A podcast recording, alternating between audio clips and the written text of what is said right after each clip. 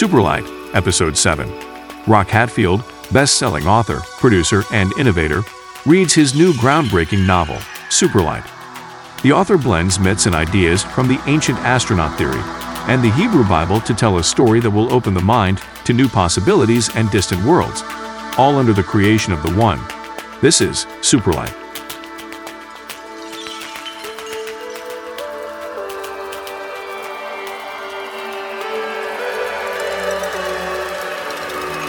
The ambassador's vessel is capable of traveling as an Aetherian vessel or changing into a Matterverse vessel if needed, along with Matterverse corporeal bodies to dwell in.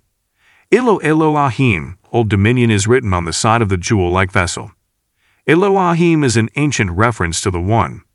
All Aetherians are thought to be immortal, but ancient texts found in the Acacia, the, the Hall of Records, allude to Elohim as the One, the first Aetherian.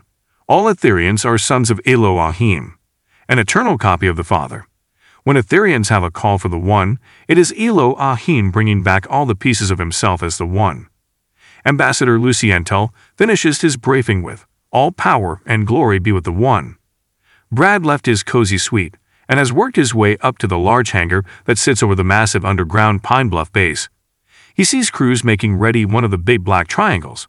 The pilot and his commander walk up to greet Brad. Captain Carpenter pulls up in a shiny golf cart and joins Brad and the two pilots. The pilot offers his hand, Mr. Hilliard. I am Major John West of the Black Manta Wing stationed here at Pine Bluff, and this is my second in command, Olson Tindale. Barbara jumps in. Brad, Major West and his crew will be flying you to the pickup site, and they will support you in moving what gear you need. Okay, Brad nods. A strange noise like air from an air hose fills the hangar. They are speaking loud now in order to be heard. That's the Mercury torus engines revving up. That's 1,000 pounds of mercury spinning at 200,000 RPM. It can get loud until the mercury warms up. Then it's pretty quiet, says the major. Come on, let's get you suited up and settled aboard the ship. Two techs help Brad slip into his flight suit and climb up into the big black craft.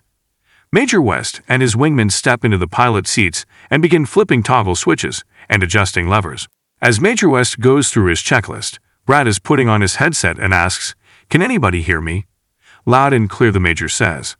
A tower rake pulls the black manta out of the hangar and onto the tarmac. The loud hissing sound has been replaced with jet engine sounds.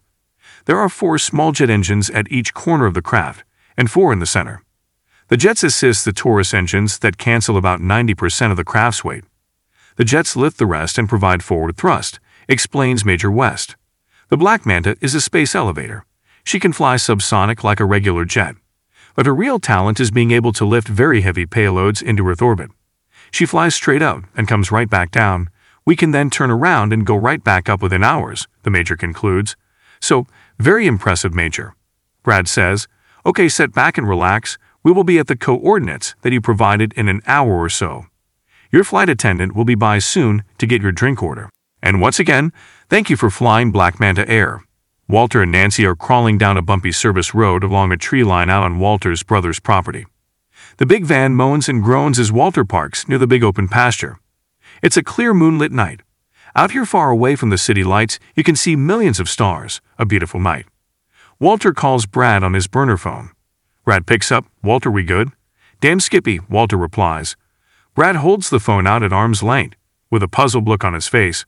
Walter, we need to move the Superlight, the chip trays, and the tri-drive stacks. We can use all the processing power we will ever need where we are going, Brad says. So, where is that? Walter asks. Pine Bluff Deep Underground Base. Oh, a Dums? Walter responds. A very deep underground base, the place is amazing.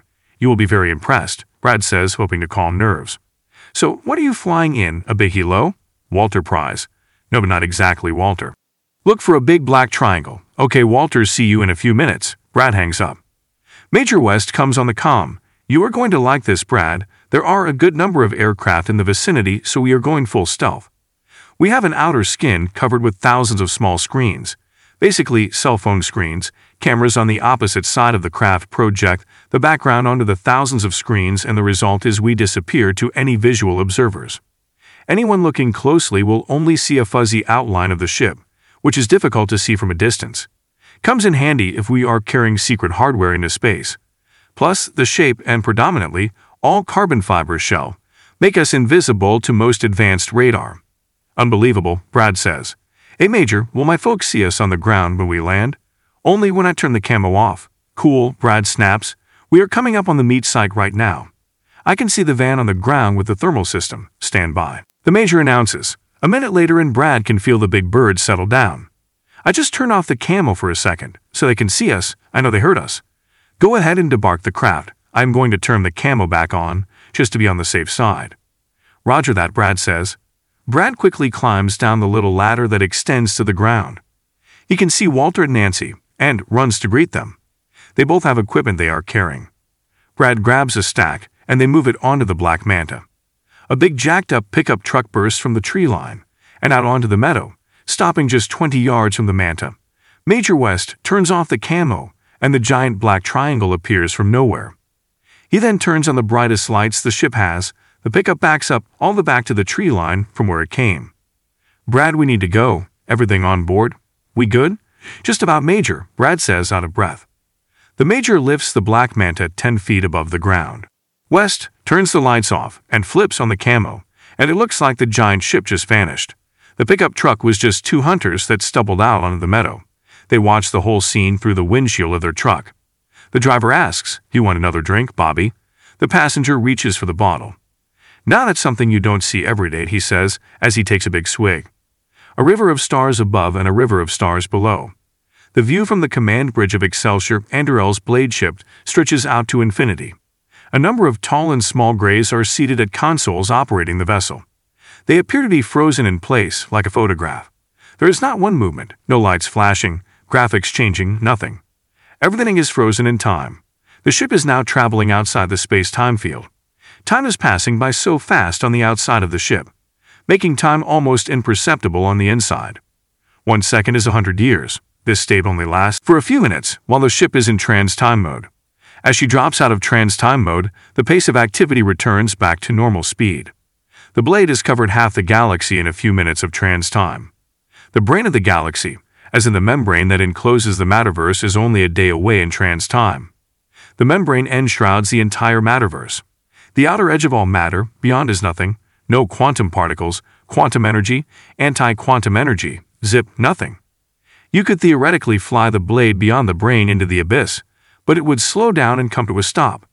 The quantum energy that powers the blade, not to mention the energy from the one that binds all things in existence, is gone. The blade would disappear into a cloud of energy. The void is a gulf that only the one can ever know. Excelsior Andurel explains to his crew. Excelsior, we are in contact with the Ilo Elohim, reports a crewman. Put them up on the main viewer. The Excelsior says, a floor-to-ceiling window wraps around the front of the blade. From inside it looks as though you are standing in space. The windows are actually video screens, now projecting Ambassador Lucientel. Be not afraid, power and glory to the one, Ambassador in the highest. The Excelsior announces, Ness Excelsior, may the one enrich and protect you. The standard greeting between dignitaries has been delivered. Ambassador Lucientel, what do we owe this true and rare pleasure? Andurel asks, Please accept my invitation to join us here aboard the Ilo Elohim for a conference among Aetherians. I see you are wearing your corporeal robes. Please join us as brothers, the ambassador requests. It would be a great pleasure and honor to join you, ambassador. We will join you in one chronos. As above, so below, says the ambassador. The screen goes black, then as a giant window. Crews from the Black Manta flight wing are securing the returning Black Manta. The top secret asset is now safe in its underground hangar. Brad, Walter, and Nancy are greeted by Captain Carpenter. It's 6 a.m. Good morning, Brad. Good morning, Brad says. This is Walter Abram and Nancy Carrington. They are the brains behind the Superlight. They led a team of about 1,400 hardware and software engineers to bring the Superlight into being. Good to meet you both. I bet you never thought you would be riding on a top secret spaceplane this morning. The captain jests. No, not in a million years, but it was awesome, Nancy says with a spark. You guys are famous, the news media are all over your story and some rabbit hunters have reported encountering a UFO this morning. Barbara smiles as she delivers the news. I am sure you all are exhausted. I'm going to send Airman First Class Johnson to escort you to the guest level and help get you settled in. Let's meet up at lunch. I will have Airman Johnson escort you to the mess at noon. Brad flops down on his couch and turns on the TV. He finds a news network. This is News Now. Good morning. I'm Tom Jennings. The news around billionaire playboy Brad Hilliard and his struggling company continues to escalate. The company's chief medical officer, Jason Anderson, spoke last night about some of the strange experiments Hilliard and his science team were carrying out. Jason is speaking with a reporter. Yes, I saw a very advanced technical device, a camera. When the device was pointed in the direction of a human, you could see a being, a spirit if you will, moving inside of them. It was a separate being moving in and out of the person, terrifying actually. People are now calling the Superlight device. Spirit Cam, now in other news. Brad turns the TV off. Brad picks up the encrypted phone Barbara gave him and dials Jason's number. Jason sees it's a caller unknown number, but he answers anyway. Hello, he says. Jason, how's it going, buddy? Brad asks. Brad, are you all right? Fine, Jason. What about Walter and Nancy? Jason asks. Good, we are all good. Jason, I've been watching your interviews. Great stuff. Spirit Cam, very catchy. Hey, Jason. Yes, he responds. You're fucking fired. Good luck and goodbye. Brad hangs up. Brad immediately realizes who the traitor is, motherfucker, he says under his breath. Excelsior Andurel is standing in his private quarters. He is drinking water and eating some type of flat cracker. A ceremony he performs any time he prepares to disrobe. A system of restraints are hanging in a closet. He backs into the little closet and binds his waist, legs, and torso, with the restraints hanging in the closet. He stands still, and the Aetherian that drives the body steps out and down onto the floor. Andurel prefers his corporeal robes over his natural Aetherian body, as do most Aetherians. They find the visceral feelings of touch and solidity addictive. Andurel and his other now disrobed crew members move to the transportation debark site on the Blade. Look for the print version of Superlight where you buy books. Superlight is part of the Atlantium Network, a collection of books, videos, and podcasts. You can find all things Atlantium on Amazon, Lulu, YouTube, Twitter, and Facebook. Until next time, power and glory to the one.